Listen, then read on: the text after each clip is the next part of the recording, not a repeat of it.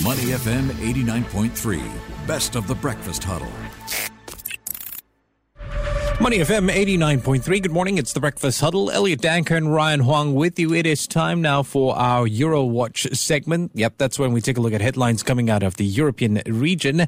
Uh, latest on the recently axed European Parliament Vice President Eva Kaili's corruption scandal to highlights from the first ever EU ASEAN Summit. On the line to talk more about this is Alex Capri, Research Fellow at Hinrich Foundation. Good morning, Alex. How are you? Good morning. It has been a while and quite a few headlines to get through, starting off with the European Parliament Vice President, Greek member of the European Parliament, Eva Kaili, being accused of taking bribes from World Cup host Qatar as if uh, they weren't going through enough scandals. Who else is involved in this scandal? What else do we know so far? Well, we know that there are at least five other people, including Ms. Kaili's husband, and you know, in another capacity. But I think what's telling about this is that it really, I think, exposes the lack of checks and balances and controls, particularly in the European Parliament, compared to, for example, the Council of the EU or the European Commission. The Parliament seems to not really have any real checks and balances around reporting gifts, meetings, conflicts of interest. So I think there's a credibility problem here that's going to have to be addressed swiftly. Mm, would we expect something like, you know, you tend to get like a task force or something like that to sort of clean up or put in place, as you mentioned, check and balances?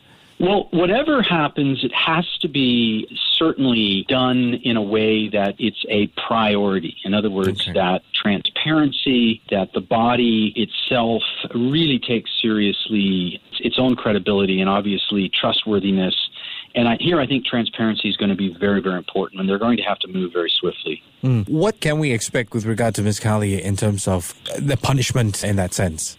Well, that's a good question. Again, if the European Parliament is going to be seen to be taking this seriously, one would expect that the punishment would be, you know, somewhat substantial. In other words, not only to show that they do take it seriously, but also to discourage future incidents like this. So I think a lot of people are going to be very interested to see what kind of punitive measures are taken. Mm. There's been a lot of scrutiny on Qatar because of the World Cup, you know, things to migrant workers, diversity, and, and whatnot, which we all read about in the newspapers. You add on this scandal, does this make I don't know, future business or future deals, does that put it under more spotlight? Does that make people more cautious? No question. I mean, you take both Qatar and FIFA, the amount of exposure that both of them have been getting around ethical issues and standards and corruption. This is going to make both of those entities somewhat radioactive, if you will, you know, when it comes to doing future business with them. And certainly um, the due diligence process, the mm-hmm. know your customer process that's going to have to take place um, is going to have to be pretty visible. I think it's going to have to be something that others that are doing transactions and doing business with these entities are going to really have to go out of their way to show that they are doing their due diligence. Mm, compliance nightmare potentially. Alex, let's talk about the first ever EU ASEAN summit. For you, what were some of the highlights of the summit so far? You know, establishing deeper economic ties was foremost. And the goal of going beyond existing free trade agreements and establishing perhaps a region to region FTA, I think stands out. I think the other thing is that it's impossible to look at EU ASEAN relations without also considering the overarching geopolitical issues. So, for example, when the, the topic of territorial integrity came up um, there was a lot of discussion about Russia's invasion of Ukraine and how ASEAN members were reacting and were also going to deal with future sanctions. As you know, Singapore imposed sanctions, but yeah. other members of ASEAN did not. Yeah. They voted the UN not to impose sanctions, including Vietnam and Thailand in particular. So the geopolitical component is important and will continue to be, and the territorial integrity also applies to things happening in our neck of the woods, right? Mm-hmm. The mm. South China Sea, for yeah. example. So the values around things like territorial integrity were important. And of course, they talked about decarbonization, green transition. ASEAN talked about investing in both EU and ASEAN talked about working together on infrastructure. So, all of the usual things that one would expect. But underlying all of this is the will to continue to push for deeper economic ties mm. and to ascribe certain values to what those ties would look like. Mm, I understand Brussels was a bit reluctant to discuss a trade pact as well.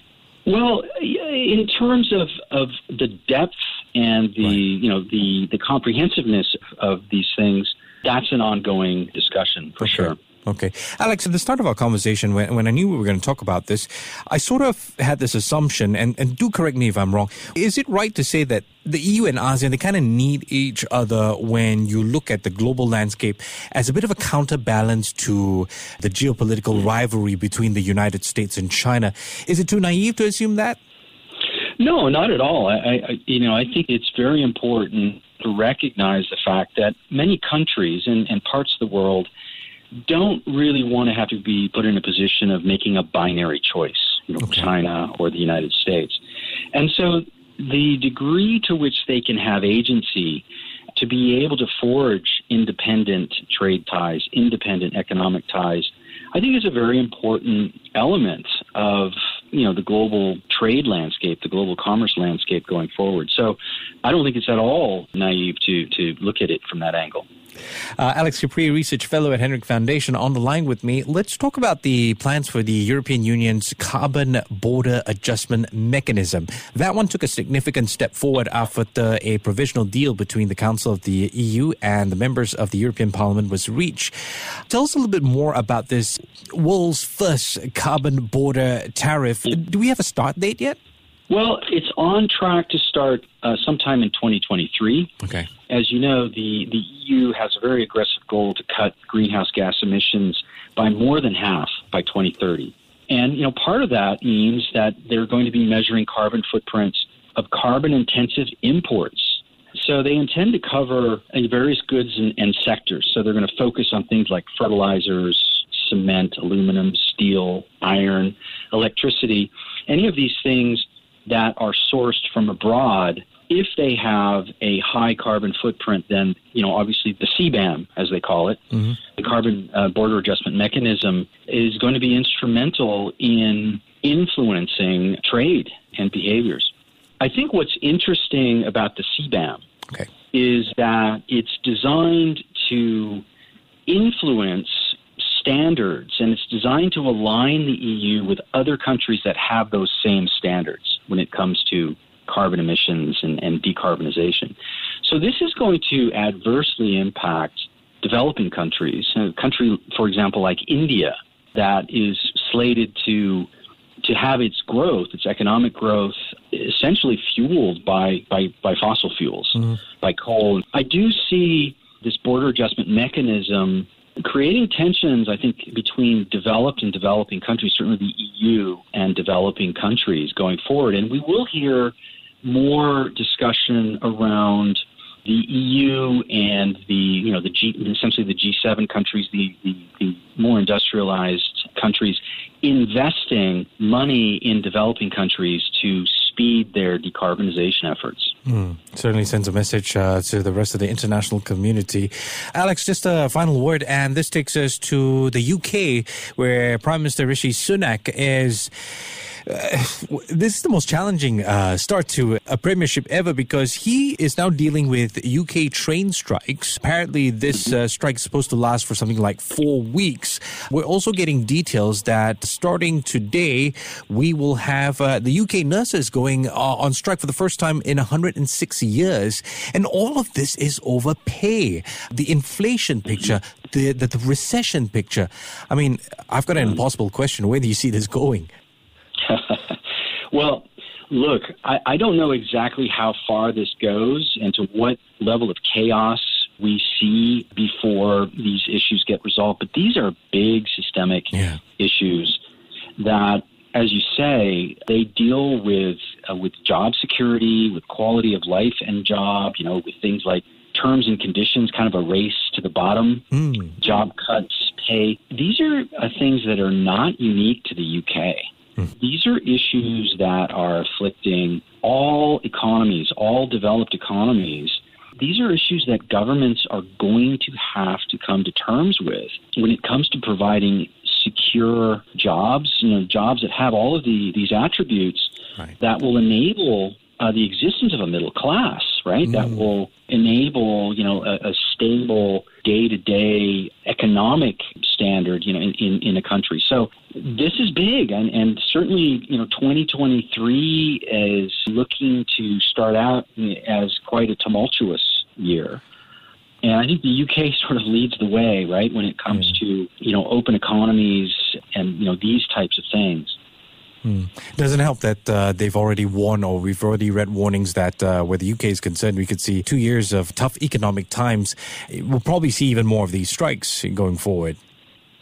Well, I don't know what's going to prevent more of these mm. until these these fundamental yeah. issues start getting addressed. And, yeah. and you know, I, I don't think this is just a, a government, you know, something that governments can fix.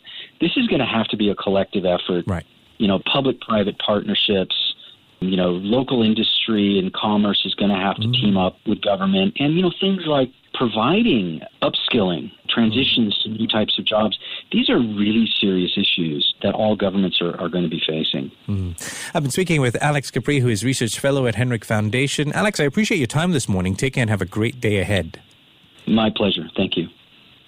To listen to more great interviews, download our podcasts at moneyfm893.sg or download our audio app. That's A W E D I O. Available on Google Play or the App Store.